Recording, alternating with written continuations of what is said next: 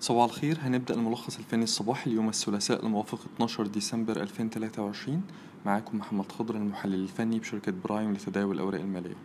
مؤشر جي اكس ثلاثين حاول جلسة امبارح ان هو يتماسك حوالين ال أربعة وعشرين ألف، وده مستوى دعم مهم. ليه هو مهم؟ لان اختراق ال أربعة وعشرين ألف هيزيد موجة الانخفاض الأخيرة اللي بدأت من ال خمسة وعشرين ألف وخمسمية زخم، بمعنى هيزدادها هيزد هيزيدها قوة، وهيدفع المؤشر لاستهداف منطقة الدعم التالية ما بين ال تلاتة وعشرين ألف وسبعمية إلى ال تلاتة وعشرين ألف ومتين. من ناحية تانية احنا شايفين ان في تباين كبير في اداء مكونات مؤشر جي اكس ثلاثين. على سبيل المثال اداء فوري الايجابي خلال تعامل جلسه امبارح، واداء بنك تمت الصادرات. فاحنا اللي احنا عايزين نقوله ان من الضروري ان انا اتعامل مع كل مكون من مكونات مؤشر جي اكس ثلاثين بشكل منفصل، وفي حاله اختراق تلك المكونات لمستويات دعمها مهم او مستويات وقف الخساره، فانا من الضروري ان انا افعل مستويات وقف الخساره. بالنسبة لي مؤشر جي اكس سبعين كسر مستوى دعم مهم خلال تعامل جلسة امبارح عند ال خمسة آلاف ومية وسبعين، اللي أصبح بدوره مستوى مقاومة على المدى القريب. خمسة آلاف ومية وسبعين ده مستوى المقاومة الأولاني، يليه ال خمسة آلاف ومية وتسعين. هذا الاختراق ممكن يدفع مؤشر جي اكس سبعين للمزيد من التراجع لمنطقة الدعم ما بين ال خمسة آلاف إلى ال أربعة آلاف وتمنمية.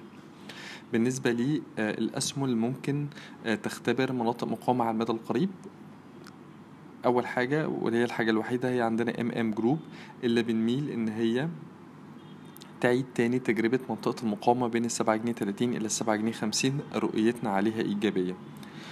اما بالنسبه للاسهم ممكن تختبر مناطق دعم على المدى القريب اللي رؤيتنا عليها سلبيه، هنبدا بالنساجون الشرقيون. اهم مستوى دعم في الوقت الحالي هيكون عند سبعتاشر جنيه، كسرت السبعتاشر جنيه هيتغير الاتجاه الهابط، ممكن يستهدف الخمستاشر جنيه. فمن النساجون احنا نظرتنا فيها محايدة، ولكن حبينا نقول لك ان هي بتتداول حوالين مستوى دعم مستوى دعم شديد الأهمية عند سبعتاشر جنيه، فلازم نركز عليه لان اختراقه هيتغير الاتجاه الى الاتجاه الهابط.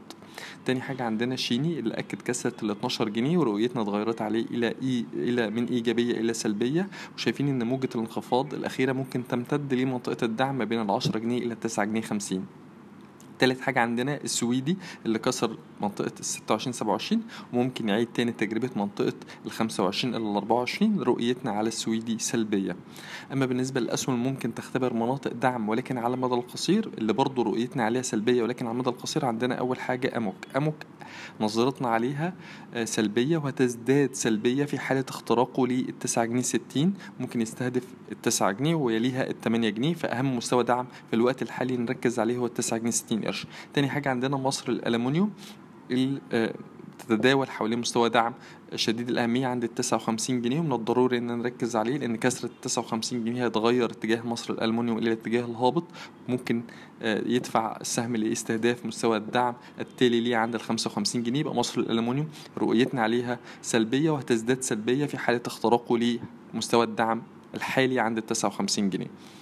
ثالث حاجة عندنا هي الكابلات الكهربائية اللي بتتداول حوالين مستوى دعم شديد الأهمية عند الجنيه عشرين، رؤيتنا عليها سلبية، وتزداد سلبية في حالة اختراقه للجنيه عشرين، ممكن يستهدف منطقة الدعم التالية ما بين الجنيه خمسة إلى الجنيه.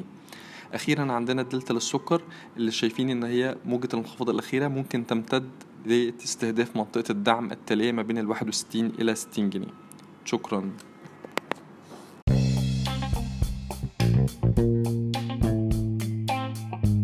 يرجى العلم أن هذا العرض هو لأغراض معرفية فقط، ولا يمكن اعتباره عرض أو توصية شراء أو بيع أو إدارة استثمارات أو خدمات استشارية. ينصح باستشارة مستشارك المالي قبل اتخاذ أي قرار استثماري، علما بأن الأداء التاريخي ليس مؤشرا يعتمد عليه لتحديد الأداء في المستقبل.